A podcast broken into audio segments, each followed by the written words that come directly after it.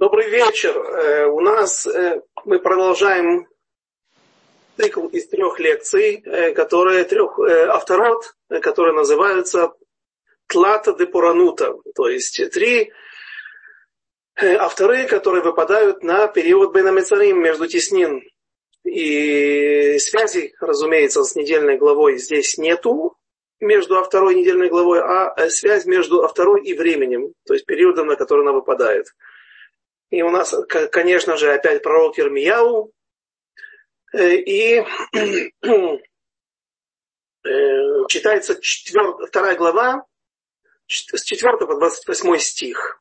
В конце добавляется для того, чтобы э, как-то смягчить вот эти страшные предсказания, страшные или тяжелые упреки в сторону народа Израиля, добавляется из третьей главы четвертый стих по обычаю у Ашкиназим. До этого момента э, э, сходятся обычаи.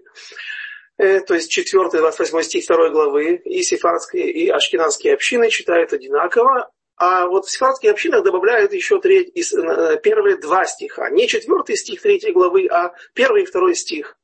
В четвертой главе у нас есть на это интересный два Тора. Ну и тогда начнем пророк Ирмия упрекает народ Израиля за то, что они оставили Макор Хаим, э, Макор Хаим, то есть источник жизни Всевышнего, Тору, благодаря которой мы можем существовать в этом мире, как известно, что э, если человек... Да, почему Всевышний так был вынужден выводить народ Израиля из, э, из, из Египта вот за одно мгновение? В одно мгновение. Там, из Эрес Гошин, это вот от устья реки это много рукавов, ну, от последнего правого восточного устья реки Нил, э, разумеется, тогда побережье было другое, иное, иные очертания, но наверняка это низ, низменно, ни, ни, э, эти низины, да, они вот также были представлены, испещрены таким же большим количеством э, разных э, русел, там, ручьев. И, и э, вот оттуда, с восточной стороны Нилус, Нилуса, Нила и до Суэцкого канала, вот это приблизительно Эрес Гошин, та хорошая земля, которую еще когда-то понаслед... Э, подарил фараон, признавая свою вину за то, что он взял Сару в свой дом, несмотря на то, что она была замужней женщиной, женой э, нашего праотца Авраама. И вот как бы эта, эта земля была отдана ей в подарок. Э, и там жили наши праотцы. И вот оттуда все-таки несколько сот километров есть до выхода из, э, до появления на самой уже земле Синая. Это, собственно, они вообще не вышли на, на, на, на Синай. Они, по мнению Рамбама в Перке, вот, сделали э, такой кэшет. Э, зашли в одном месте и вышли на другом. Зашли в море. Э, в одном месте побережья Красного моря и вышли на том же побережье, только где-то там в другом, несколько десятков или сотен километров оттуда. Но, в общем, в любом случае, оттуда выйти было далеко, даже, даже до берега этого, где, чтобы, где было рассечение Красного моря, дойти туда было очень далеко, и Всевышний совершил чудо. Ну, чудо само по себе, оно хорошо, э, слышится и видится, однако же какая в этом была необходимость? И объясняют мудрецы, что евреи уже были, да, дошли до нун-тет, до нун-тет, мем-тет, до, до 49 ступени нечистоты, после которой невозможно уже вернуться обратно. И поэтому Всевышний так спешил. Не для того, чтобы было все красиво и чудесно, а для того, чтобы... То есть еще одно мгновение, и они могли бы уже никогда не выйти из... этого. Тот, кто попадает в 50-е, уходит в 50-е врата тумы и нечистоты, уже вернуться оттуда не может. Правильно ли я сказал или нет? Неправильно. Почему? Потому что когда пришел к однажды один человек, парень, который был в США, израильтянин, но который уехал в Америку, и там э, познал все грехи, которые только можно. И он пришел, когда узнал об этом правиле, о 50 вратах тумы, или степенях ступеней то он э, сказал Рахаим Каневскому, я, я, я 200 ступеней тумы в своей жизни постиг и переступил. Э, как же мне теперь быть? Я, я, он, так, Хайм Каневский из Ихманоли Враха успокоил его и сказал, это до, до, до дарования Торы нельзя было вернуться. Сегодня, где бы человек ни был, в какой бы тьме он ни находился, он всегда может вернуться благодаря Торе. Торе, благодаря заповедям Всевышнего. И вот это и нужно было дать народу Израиля. И так Всевышний стремился и спешил вывести нас оттуда, наш, наших праотцов оттуда.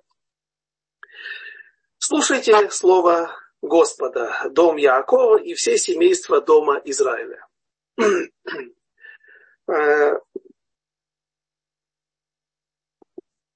четвертый стих второй главы, с этого стиха начинается наша автора. Слушайте слово Господа, дом Яакова. Э, дом Яакова – это женщины, Бейт Яков, слабая половина и важная половина нашего народа. Но есть мнение, что э, есть указание на нечто другое. А на что именно? Если вернуться к попытке к недельной главе Балак, когда Билам пытался проклясть народ Израиля, э, и он произнес известную фразу, известное благословение э, «Матову алеха Яаков», как прекрасны шатры твои Яаков, и Мишкинатеха Израиль, и помещ... Э, мешкан, э, жилища твои, так переводят. Я не просто оговорился, потому что по-белорусски, по-украински э, помещение, помешкання, мешкання, помеш, помешка, мешкань, в общем, очевидно, отсюда происходит от святого языка. Вместо очаг домашних, семейных каждый, каждого человека. В общем, Мишкинатеха Израиль – это жилище твои Израиля. Теперь, обращает внимание на э, Аелита Шахар, есть такая книга, э, и она обращает внимание в отдельной главе на то, что э, интересно, что Билам, точнее Балак, нет, Билам, он сравнивает шатры вместе, или использует слово шатры вместе с именем Яков. Яков – это имя менее цельное, чем Израиль. Израиль это уже после того, как он прошел все испытания, Яков, после того, как родил 12 сыновей, которые смогут теперь создать народ Израиля, а эти 12 основ, без них нет мира, и мы об этом много говорили, эти грани, Гвуле Алахсон, это трехмерное измерение, шесть сторон обладают двенадцатью гранями, и весь, весь мир, как бы вот какая-то сфера народа Израиля, она может держать оборону круговую. С любой стороны, не только с востока, с запада, севера, с юга, но и сверху, и снизу, только когда есть все двенадцать вот этих граней, когда все шесть сторон защищены. Ну и по кругу. И каждый из колен, каждый из сыновей Якова несет с собой какую-то силу, которую никто не может заменить, которую никто не может э, привнести в народ Израиля вместо них. Вот э, просто не имеет ну, небольшой экскурс да, в, в книгу царей, э, или точнее даже в книгу пророка Шмуэля. Царь Давид, когда вступает в бой со, с войсками своего сына Авшалома, который поднял бунт, и бунт этот длился в течение полугода. Авшалом овладел Иерусалимом, Давид преднамеренно оставляет этот город для того, чтобы э, не э, обратить гнев захватчиков, гнев победителей, если те смогут прорваться, прорвать оборону Иерусалима, на головы его жителей. Потому что они будут считаться по правилу круговой поруки, те, кто вступился за Давида, соответственно, э, выступает против Авшалома, который возомнил себя новым царем, и все эти люди могут быть просто казнены. Давид уходит с небольшой группой в 600 человек, своих ближайших соратников. Э, он даже наложниц своих не, взял, а только основных жен. Э, и через полгода происходит генеральное сражение между ними.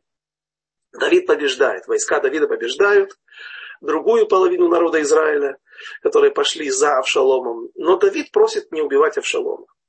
Э, люди не послушались, и Йоав, это племянник и главнокомандующий, главный военачальник народа Израиля, племянник царя Давида, Йоав сын Цруи, Цруи это была сестра Давида, он приказывает э, солдатам своим, своим подчиненным убить Авшалома, когда его обнаруживают зацепившимся в э, ветках какого-то дерева, есть мнение, что фисташковое дерево, есть мнение какой-то тамариск переводят, элла.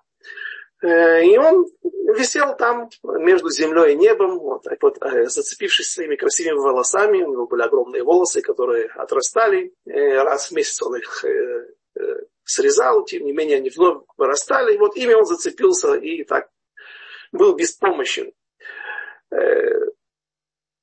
Его убивают. И Давид начинает кричать. Так кричать в горе своем, когда до него доходит эта весть, что люди боятся даже, победители, те его подчиненные, те его солдаты, которые пришли с победой и принесли ему эту победу, проливая свою кровь, рискуя своей жизнью, они боятся заходить обратно в стан, в, обратно в, в свой лагерь, э, возвращаются как бы пристыженные, потому что слышат, что Давид очень, э, очень плачет. Он кричит семь раз. Авшалом, Авшалом, бни, бни Авшалом. Лучше бы я умер. В общем, вещи совершенно непонятные. И Йоав его упрекает. Говорит ему, возьми себя в руки. Что ты делаешь с твоими людьми, которые за тебя готовы были потерять свою жизнь, рисковали свою жизнь. В общем, Давид берет себя в руки, но все равно остается непонятным. Лучше бы я умер, а ты был жив. И объясняют наши мудрецы им, объясняют э, комментаторы, что это было не просто так. Это не просто так, как на первый взгляд может показаться нам, что Давид был слишком сентиментальным человеком, любил своих детей, даже те, которые готовы были прийти на его наложниц, те, которые готовы были его убить и так далее. А в чем же глубина всего? Авшалом э, обладал особым качеством. Он, э, как он вообще склонил чашу весов в свою сторону, ну или, по крайней мере, половина народа Израиля пошли за ним. Он сидел у ворот, встречал каждого человека, который входил туда, еврея спрашивал, куда он идет, э, у тебя тяжба, ты знаешь, там, не, там скорее всего, не смогут а, обеспечить достойный тебе, нужный тебе ответ. И поэтому давай попробую я тебе э, э, рассудить. Что значит рассудить? Есть два человека. Один прав, если ситуация такова, что один прав, другой не прав, другой виноват, то здесь всегда будет кто-то на, стороне обиженных, а кто-то останется доволен ситуацией. Как можно обоим удовлетворить их запросы?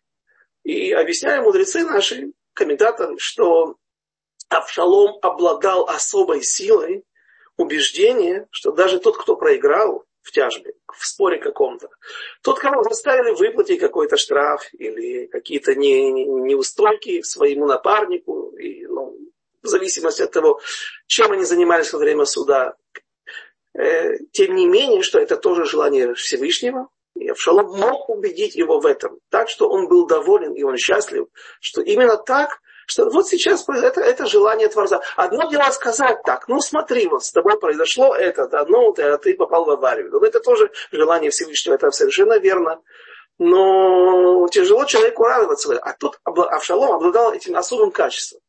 И Давид понимал, что он рассчитывал на Авшалома оставить его в живых, подчинить его обратно своей воле, но использовать его живого, вот те его качества для того, чтобы как клей использовать их для того, чтобы народ Израиля держался вместе. Потому что мы знаем, что во времена Шломо, царя Шломо, царя, сына царя Давида, э, во времена Рахавама, внука царя Давида, уже народ Израиля разделится на два государства и больше никогда не будет объединяться. Йошияу за 22 года до конца периода первого храма, до разрушения первого храма, э, он вроде бы отослал в командировку пророка Ирмияу, не вроде бы, так говорится в трактате Санедрин, рассказывается, что он отослал в Вавилон пророка Ирмияу, и тот вернулся со, с представителями всех колен. И все колена, ну, поскольку были все колена в народе Израиля, так его нужно было помазывать на престол, потому что это новая форма, новая старая форма. Он теперь правит над, не над двумя коленами, Иудой и Бениамином, а над всеми двенадцатью коленами. Пусть это был мизер, это были какие-то, может быть, несколько тысяч, несколько сотен человек, а, но вот он правил все-таки над общим объединенным народом Израиля. Как бы над двенадцатью коленами. Но оказывается, что была такая опция. И э, могли вернуть, могли вернуть народ Израиля через 36 лет после разделения Э, но народ Израиля не использовал эту опцию, не смог ее реализовать, и так разделение осталось. Но вот видно, что какое-то качество, которое Давид не видел ни у кого из других своих сыновей, и об этом он разорялся. Он понял, что что-то было утеряно навечно с, убийством, со смертью его сына Авшалома.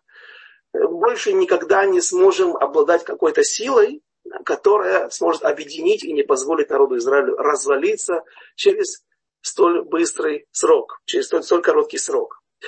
Э, и вот э, Брит Яков э, нам говорят там, комментаторы, мы сказали, Аелита Шахар в книге Балак, в недельной главе Балак, что Билам, когда он говорит «Матову огалеха Яаков», под огалеха, под шатрами, как хороши шатры твои, Яаков, имеется в виду, имеется в виду Мишкан Шило, святилище в Шило, которое простояло 369 лет в современной Самарии, так называемой, в Шумрон, на территории колен Йосефа, Минаше и Ефраима. И, э, и также храм. Интересно, и Мишкан в Шило, и храм в Иерусалиме, оба храма, они, по мнению Билама, имеют отношение к имени Яакову. Что значит? Ну, Яаков ведь это же не, не, не настолько цельное имя не настолько полноценная, вот, обладающая всеми силами, как мы сказали только что, объясняли вот такие о 12 основах народа Израиля. И когда у нас, с, с чем ассоциируется в глазах Билама э, будущее народа Израиля с именем я, Израиля? А какое будущее? Будущее после разрушения храма. После разрушения Мешкана его уничтожат филистимляне, Два последующих храма будут уничтожены сначала Вавилон... каздинцами из Вавилона, Навуходнецером, потом римлянами. И вот время изгнания Билам связывает время изгнания народа Израиля. Когда они не будут находиться на своей земле, Билам связывает именно с именем Израиль. Почему? В Ялку есть, э, в Ялку Чимони известный мидраж, э, говорится, так, э, говорится такая фраза, высказывание сказал Раби Шимон, сын Нахмани, Бар Нахмани. Высокая башня, даже когда она наклоняется и угрожает упасть, все равно зовется башней. Ну, все, наверное, знают Пизанскую башню, сразу ассоциация. Да, и она продолжает, вот мы ее тоже называем, она уже не башня, она просто место для туристических, для, для, для туристов, но, э, может, я не знаю, опасно там сейчас или нет находиться, но это уже не то не, не выполняет ту функцию изначальную, первоначально, как, как ее построили. Тем не менее, ее зовут башня. Но о чем речь в нашей ситуации? Зайд Ранан поясняет, что идет речь об Израиле, который даже после этого духовного падения всегда сохраняет свою важность в глазах Всевышнего. Э, известно, что Эйсав э, спорил еще в утробе матери. Находясь в утробе матери, он уже спорил с Яаковом, э, они боролись друг с другом. И Исав, выходя первым, все-таки Яаков уцепился за его пятку. Экев, поэтому и назвали его Яаков. Эм, уже тогда в утробе матери они Яакову принадлежал будущий мир, духовные миры, ну и духовная жизнь в этом мире. А духовная жизнь, она э, не обязательно идет параллельно с материальной жизнью, с материальными благами. Не то, чтобы это от этого зависит, чем меньше э, еды, чем меньше благ, тем лучше э, духовность. Э, кто-нибудь может, наверняка кто-то так считает, и некоторые так и живут но, в общем, не мешало бы, нет эмкемехен Тора, также говорят наши мудрецы, нет муки, нет еды, нет Торы. Надо как-то существовать. Но изначальная задумка была такова, что народ Израиля должен был жить в нищете и как бы приобретать таким образом удел в будущем мире, который является его вотчиной и его наследием. Однако, благодаря тому, что Яков уцепился за пятку Исава, э, он кое-что смог приобрести в этом мире. Также вот это кое-что э, было приобретено во время продаже первенства. Исав оказался, обладая своим первенством и, соответственно, многими вещами, многими претензиями на, на, на, на духовные, на, на материальные вещи в этом мире, он отказался от э, много, многого. Он отказался от обладания святой земли, святой землей. И э, он не просто так кричит потом. Да, он сказал не, э, не потому, дано ему имя Яаков, что он облукавил меня уже два раза. Вилинский Гаон добавляет еще одну интересную вещь, что Яаков и вот Пета, Экев, напоминает нам на Икмета Демишиха. Есть такое понятие, время перед приходом Машеха. Время непростое, но время, когда выживут самые лучшие, когда останутся только те, кто был привержен к Творцу, кто обладал истинной верой. Э, и вот все это все-таки имеет отношение к материальному миру. И также Святая Земля, потому что известно, что Святая Земля изначально должна была быть разделена между потомками, или даже, может быть, принадлежала полностью Исаву, но Исав, когда он узнал, что обладание Святой Землей обусловлено прохождением тяжелого испытания, тяжелого изгнания в, э, как мы знаем, что это уже идет речь о египетском изгнании, он отказался. Он не желал своим потомкам побывать в таком страшном котле, в такой плавильной печи, как Египет. И э, таким образом он также теряет право на святую землю. Ведь сказано, что после того, как они встретились, Исав пытался перегрызть, перегрызть горло Яакову, но не смог. Сказано, что они оба обнялись и заплакали. Говорят, от чего он заплакал? Тоже был сентиментальный, как мы только что пытались объяснить, что это неправильно так обсуждать Давида, что он был сентиментальный и любил слишком своих детей. А, видел гораздо глубокие, более, более, более глобальные глубокие вещи. Что, а что, и сам, может быть, был сентиментальный? Нет, он все-таки хотел перегрызть горло Якову э, и бросился на него, не обниматься, а убивать его. Но Всевышний сделал чудо, и шея его стала мраморной.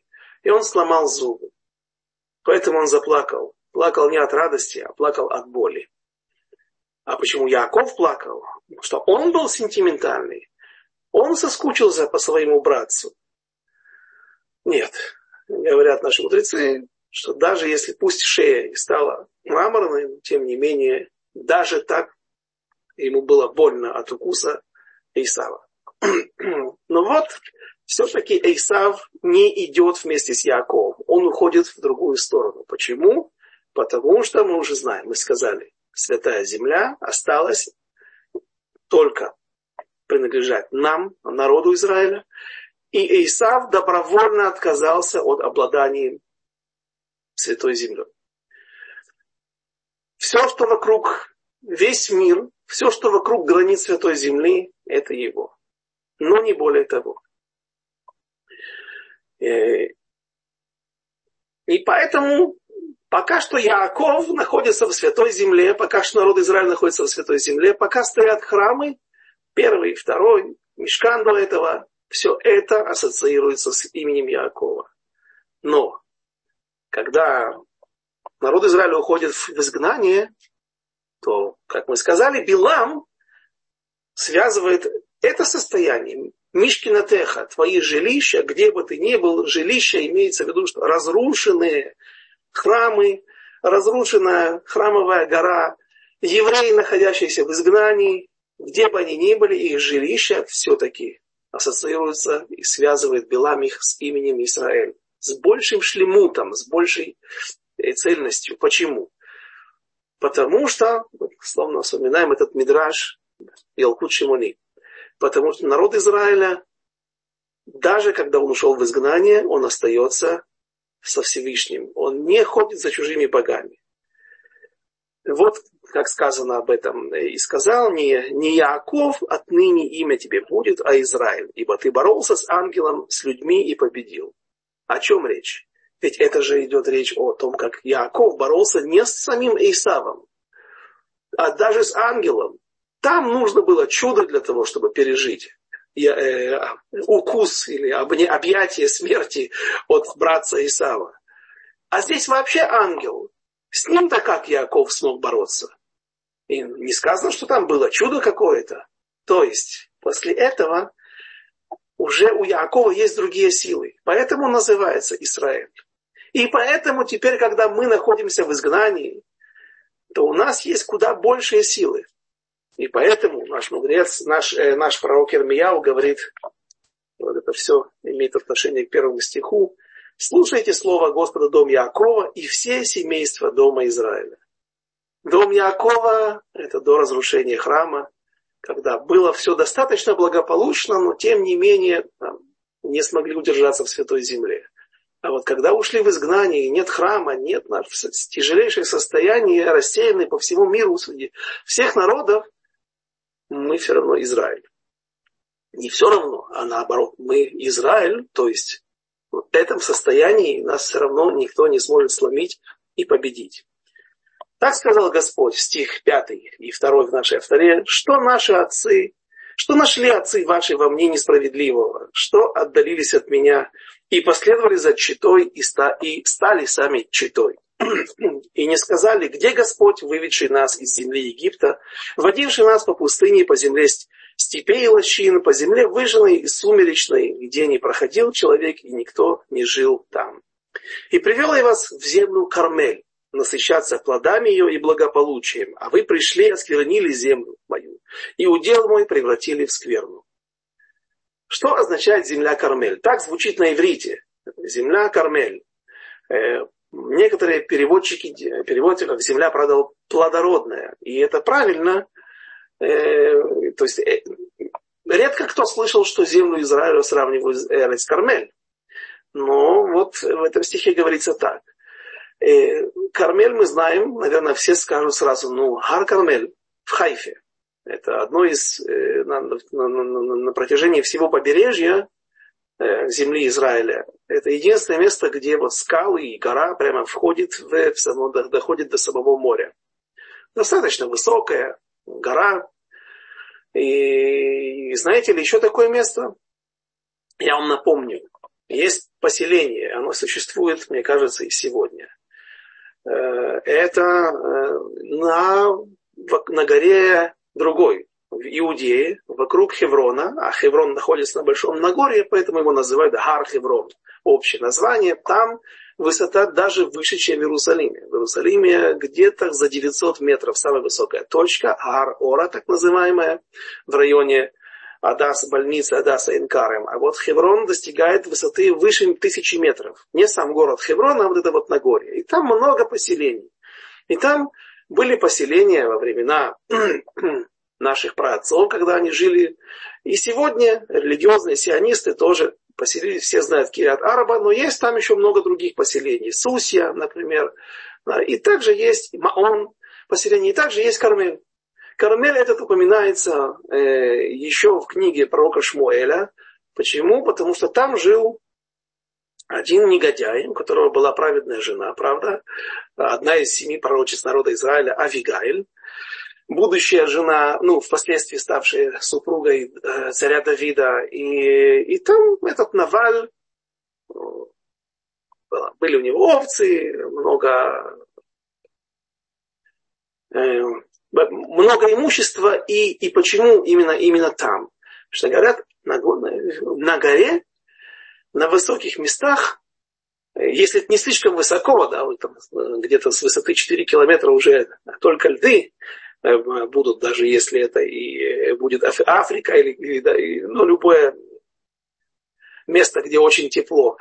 Э, в общем, вот такая вот нормальная высота в районе тысячи метров, там плоды, созрев, плоды пшеница созревают быстрее. Кармель, кариот, карит это подушечка, или в данной ситуации зерно, в нашем случае зерно, мель, оно наполняется раньше, чем в других местах. Э, и э, поэтому так эти назывались места. Эрес Кармель – это земля, правильно где говорят переводчики, э, так Мусадар Фука перевел, земля плодородная. Привел я вас в землю, которая земля плодородная. но разве она вся плодородная? Больше вспоминаю Феликса Кривина, он похоронен в Бершеве, а, писатель, советский писатель, да, у него была такая фраза в одной из книг его, а евреи ковырялись в сухой и каменистой земле и вспоминали те времена, когда они шли по пустыне, ведомые Моше, а впереди их ждала земля обетованная. Да, это пример человека, который э, с сарказмом высказался, вот, о, который видел только камни, которых действительно в Израиле в большом количестве они изобилуют. И каменистые почвы, они э, преимущественно и покрывают основную территорию всего Израиля. Много здесь не вырастешь. Или, если не подвести капельное орошение, ну, то точно не вырастешь. Э, так о какой же земле плодородной говорится? Идет речь о понятно, духовных вещах. Святость Святой Земли является прежде всего не в ее карковод, не выражается не в ее плодородных землях, не в ее особых водах или каких-то эм, недрах, в которых находятся полезные ископаемые, а прежде всего в том, что это место, которое является связующим со всем миром, это место является порталом, э, через который спускается тот канал поступления духовных и материальных благ в наш мир. Э, и эта земля, она еще обладает вот какими свойствами. Наши мудрецы, Шурханарухи, Тур, Шурханарух, в 208-м Симан, э, Симан Рейшхет обсуждают, 208 параграф, обсуждают э, благословение Меэн-Шалош. То есть наши мудрецы, э, видя важность в благословении на важность благословения на э, мезонот, мучные изделия, продукты из мучных изделий, которые, на которых все-таки не нужно говорить. А Муцилеха Минарец, э, они, э, наши мудрецы, установили такую вещь. Благословение Меэн Шалош. Что значит Меэн Шалош? Подобно трем. Беркат Амазон состоит из четырех благословений сегодня. Но только три благословения первых являются благословениями Мидеурайта. Мамаш из Торы. Если только брахот, брахот на Тору утром, э, и, и вот эти вот три благословения в Беркат Амазона. Четвертое было добавлено уже нашими мудрецами после чуда когда не разложились тела убитых в городе Бейтар, убитых евреев в городе Бейтар. Э, и вот подобно этим трем благословениям сделали другое благословение. Там есть такие слова. Э, Благословен ты Господь, Бог наш, Владыка Вселенной, за урожай полей и за землю прекрасную, добрую и обширную которую тебе угодно, которую, которую тебе угодно было дать отцам нашим в наследие, чтобы они питались плодами ее, насыщали ее благами. Лехоль ми перья лизбоа митува. Э, вот э, эти слова наши мудрецы спорили друг с другом, нужно ли их вносить в это благословение. Ведь как, в чем проблема? Э, дал бы нам землю с хорошими плодами, которая, где можно жить, есть, выращивать еду, насыщаться. А мы же только что говорили, да, как человек видел только каменистые почвы в Израиле, так и мы такие вора. А чем мы лучше? Кого мы можем тут упрекать? Э, кто, разве, разве земля нам нужна только ради этого? А земля это нужна для того, чтобы расти в ней духовно. Есть масса примеров. Эм, в трактате Э, если кто интересуется сонником, да, э, вот там есть э, глава, шестая глава, кажется, она занимается разными снами, разгадыванием. Ну, в основном говорит халомот шавьи даберу. Халомот говорят, эм, сны говорят пустое. Да? Однако же да, много-много примеров того, как люди разгадывали сны, отгадывали или толковали их. И э, что из этого выходило в конце? И, и там есть такой пример. Если человек видит себя во сне, что он стоит обнаженным хутларес, где-нибудь на, на Эйфелевой башне, да, Или в любом другом месте, только не в Святой Земле. Это хорошо. А что, если он видит себя обнаженным в Святой Земле во сне? Стоит где-нибудь э, на Цук Арбель, да, и смотрит на э, Кинерет. Э, это плохой, плохой симан. Почему? Объясняет Раши на месте. Хуцлаарец, проживание вне границ Святой Земли, оно имеет только одно качество. Или главное, это проходит под эгидой основного, основного противостояния с, э, с, с агрессивной средой и с местом, где не так много заповедей. То есть, если ты видишь себя обнаженным, ты стоишь где-то вне границ Святой Земли, это хороший знак, потому что тебе ты смог уберечься от того, чтобы к тебе не, прилип, не прилипли на, аверот проклятие, не, привыкли, не прилипли к тебе э, нарушения. Если же ты стоишь в святой земле обнаженный, почему это плохой знак? Видишь себя во сне таким, а потому что ты, значит, не оброс заповедями. То есть мы видим, что хуцлаарец, по мнению наших мудрецов Талмуда и по мнению, как объясняет Раша, это бхинат, это проявление все-таки оборона от необрастанием или не, не, не приобретением нарушений. А Эрц Израиль – это место, которое, где ты приобретаешь заповеди. Соответственно, лучше быть э, во многих-многих-многих слоях из духовных одежд, видеть себя, что именно в заповедях.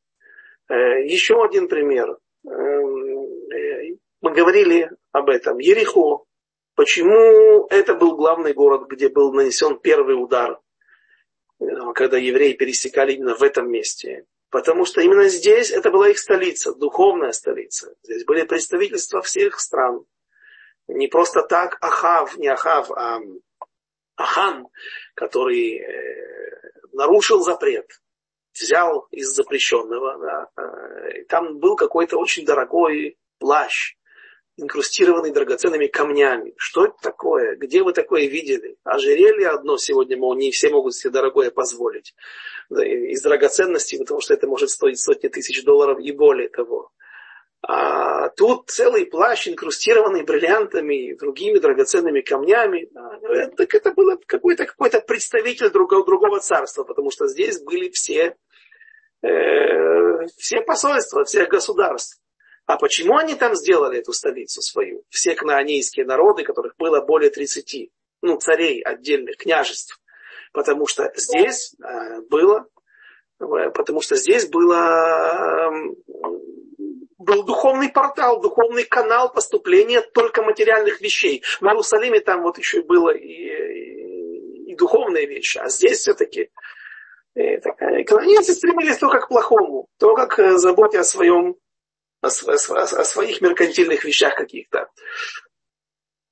Потом будет война Аль-Меймаром за верхние воды когда в Галилее, на, на севере Израиля, будут воевать кнаанейцы, пытаться еще как-то переиграть ситуацию, пытаться отбить какие-то территории у Израиля, большие территории, потому что маленькие анклавы еще останутся. Будут до времен царя Шломо, и э, комментаторы объясняют, что Всевышний специально сделал это для того, чтобы через них Ледербен как бы напускать их, натравливать их как собак на народ Израиля, когда народ Израиля будет грешить.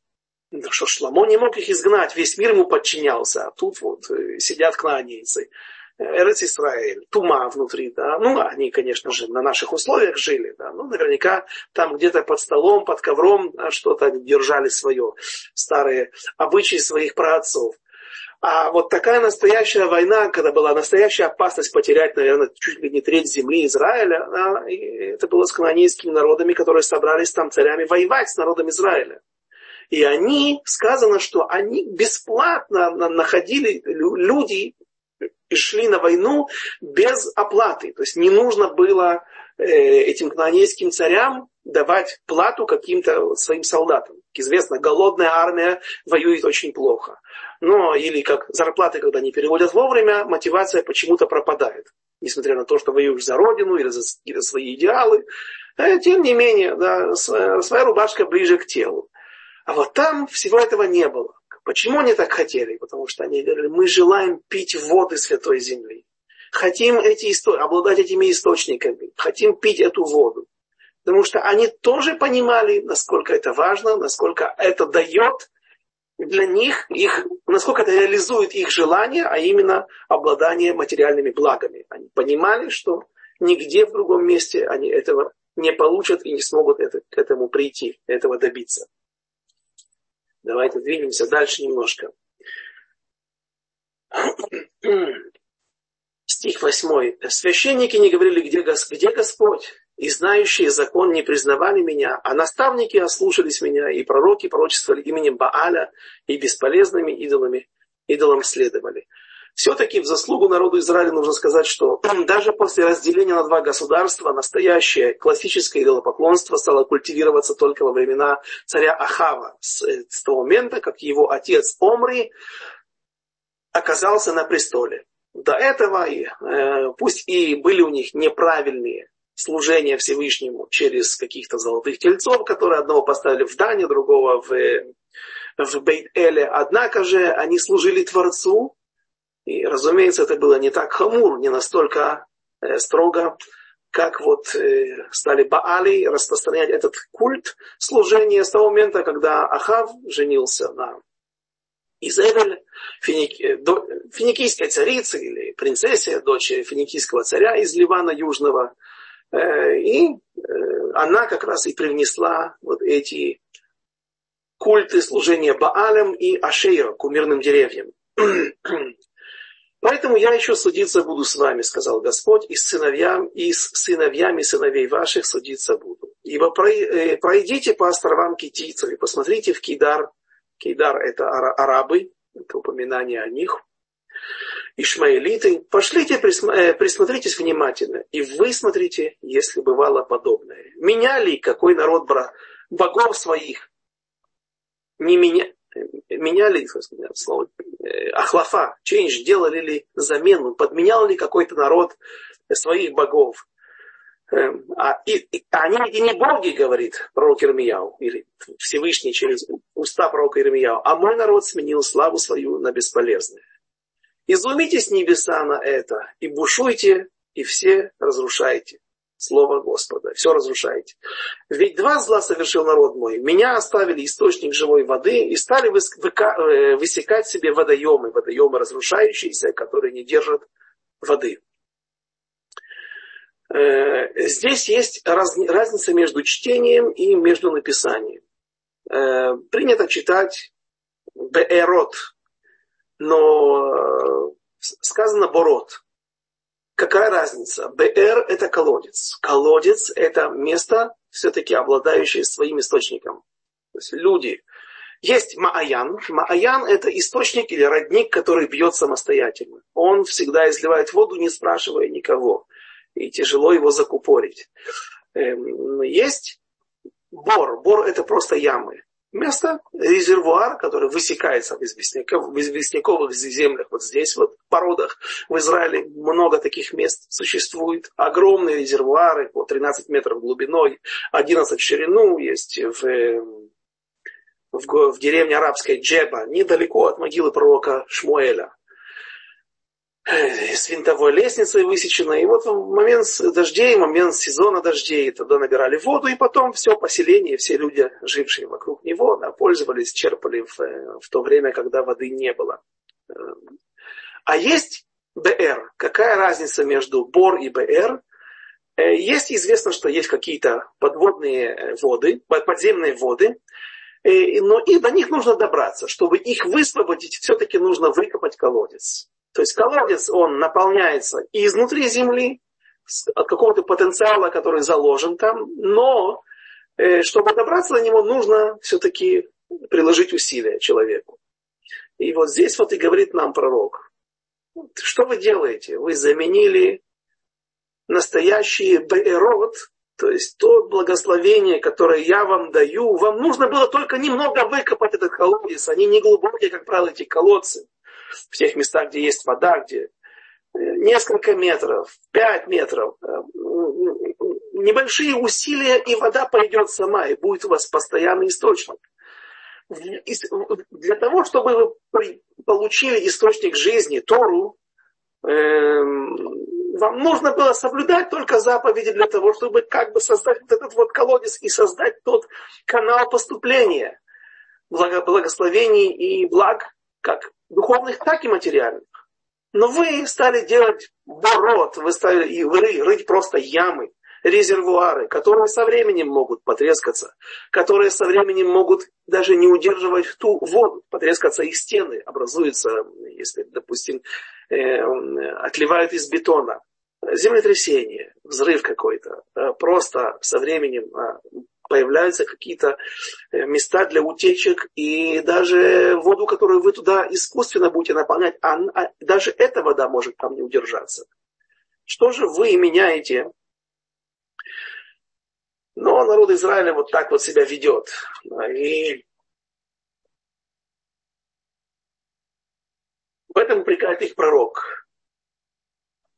Разве раб Израиль или рабом родился он в доме хозяина, так почему же стал он добычей? На него зарычали молодые львы, подняли голос свой. Э, народы, которые пришли воевать против Израиля.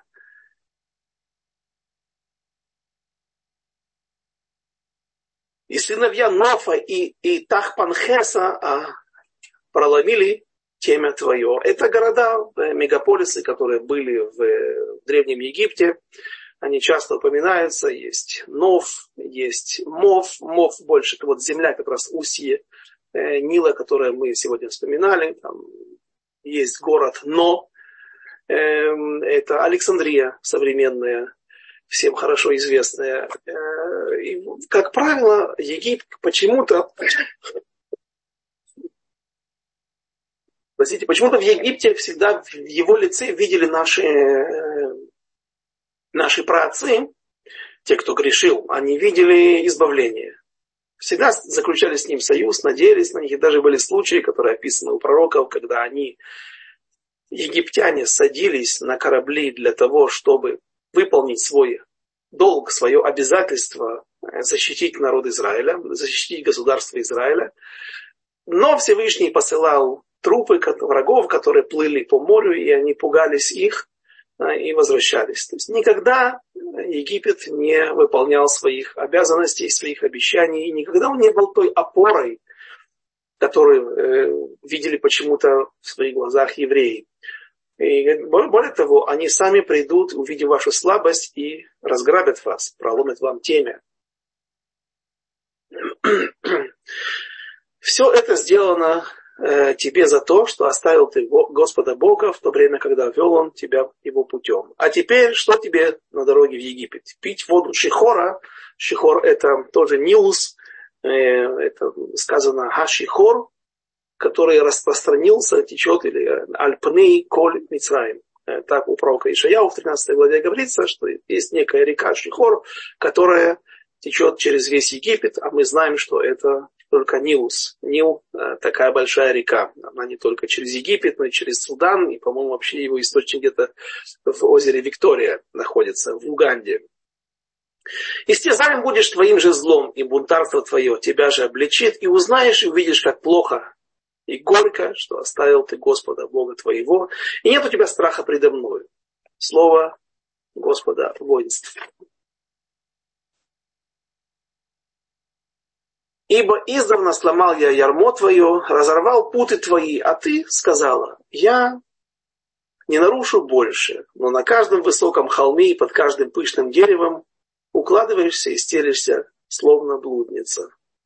А я посадил тебя как лучшую лозу, полное, э, полностью семя верное, и как же превратилась ты у меня в дикую чужую лозу. Если стирать будешь щелоками, возьмешь много мыла, останется вина пятном передо мною. И скажешь ты, не осквернилась я Баалями, не осквернилась я, и за Баалями не ходила. Посмотри на путь свой в долине, осознай, что наделала ты. Юная верблюдица, искривля... искривляющая пути свои. Эм, сказано, что ну, долина, почему здесь э, идет долина, это как бы вот этот грех с Баальпеор, он был в долине, в степях Муава, там это капища его были, э, и э, с этого начинаются проблемы перед, как раз перед вхождением в Святую Землю. Почему народ Израиля здесь э, сравнивается с верблюдицей? Верблюдица, она очень, верблюдица имеется в виду, ну, как у коровы есть телка, то есть та, которая еще не выходила замуж, да, юная. Так вот, юная верблюдица, она очень буйная. На бихра, есть бехер, есть бихра. Вот, э, юный верблюд и юная верблюдица.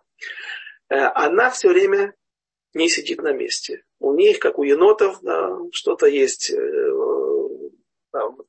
и они все время не могут сидеть на месте. Эм, в трактате Шаббат рассказывается о том, что есть белая верблюдица, которая очень буйная. И там разбираются вещи, законы, стоит ли Э, ну, что является ношей для животного в субботу. Например, э, для баллонки, если ты ей наденешь намордник, э, то это для нее будет ноша. Для бультерьера да, или питбуля это будет в самый раз. Это его одежда. Без этого на улицу он выйти не может, ну, или нежелательно ему выводить. Да, и то и так далее. Да, седло, коню в субботу, если на нем не ездишь, это будет ношей. А вот попона какая-нибудь или покрывало для осла, в субботу это будет в самый раз. Почему? а тоже мы на нем ничего не будем, не ездим и ничего не будем на него нагружать в субботу, а оказывается его согревает. И осел сказано даже в Ткуфат Тамуз, вот мы сейчас находимся, это самое жаркое время, месяц июнь, самое высокое солнцестояние, э, сказано, что лехамор афилу биткуфат тамуз кар, даже, даже вот самые жаркие летние дни ему холодно. А так, а если, допустим, э, ту же баллонку а, и на какой-то цепи вести. Нет, ему хватит веревочки. А что, если, допустим, коню набросить веревку на шею и вести его так? Это будет ношей? Нет, почему? Потому что этого достаточно. Конь, воспитанный, да, приученный к э, работе, к упряжи, да, он, он обычно не убегает. А вот белая верблюдица, ей нужен, нужно табаат, парзела, барзель, э, металлическое кольцо, которое ее проделывает отверстие в носу, в хрящах носа, носа да, и э, вдевают кольцо, зажимает его, да, и таким образом, даже если у тебя есть маленькая веревочка, но ты можешь потянуть, это причиняет ему тяжелую, большую боль, и таким образом животное становится покладистым. То есть с верблюдицами все не так просто они достаточно э, неусидчивые не, и стремятся куда-то все время ну, ходить налево-направо к чужим богам. Да, и вот это так, так, вот, так, так упрекает народ Израиля пророк Ирмияу, сравнивая их с дикой верблюдицей. С дикой слицей в следующем стихе. Привыкшая к пуст, дикая слица, привыкшая к пустыне, страстно, жаждущая, вдыхает запахи, вдыхает запахи самцов она стремится к блуду, она идет в пустыню, сравнивает вот это, это дикая, это перы она называется. У нас есть перы Адам, это Ишмаэлим.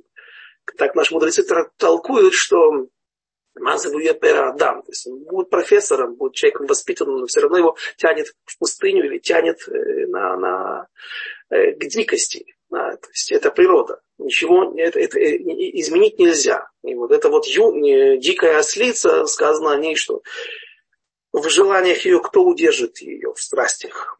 Все ищущие ее не станут утруждаться, только в месяц найдут ее. Что значит только в месяц? Только в первый месяц, когда она еще маленькая, она еще сидит на месте, она еще где-то возле мамы.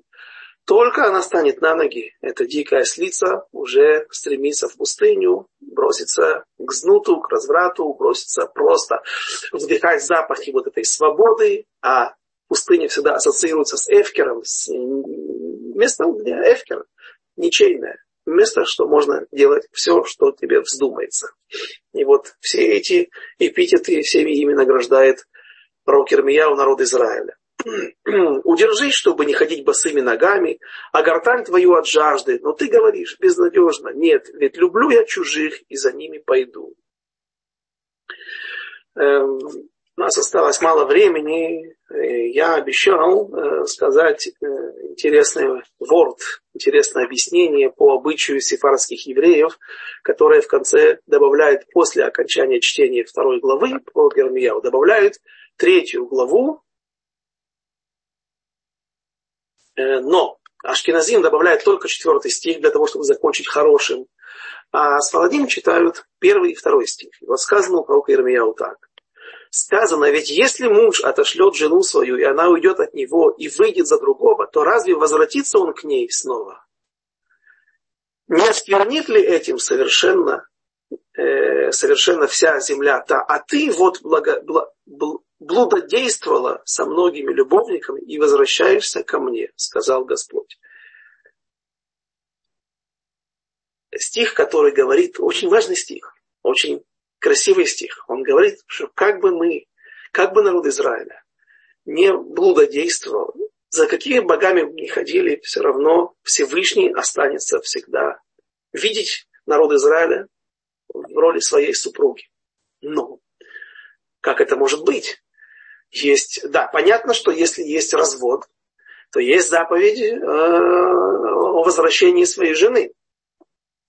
Ляхзир грушато не дай Бог никому такие, да, э, такие испытания, да, или попытку выполнить такую опцию, возможность выполнить такую заповедь.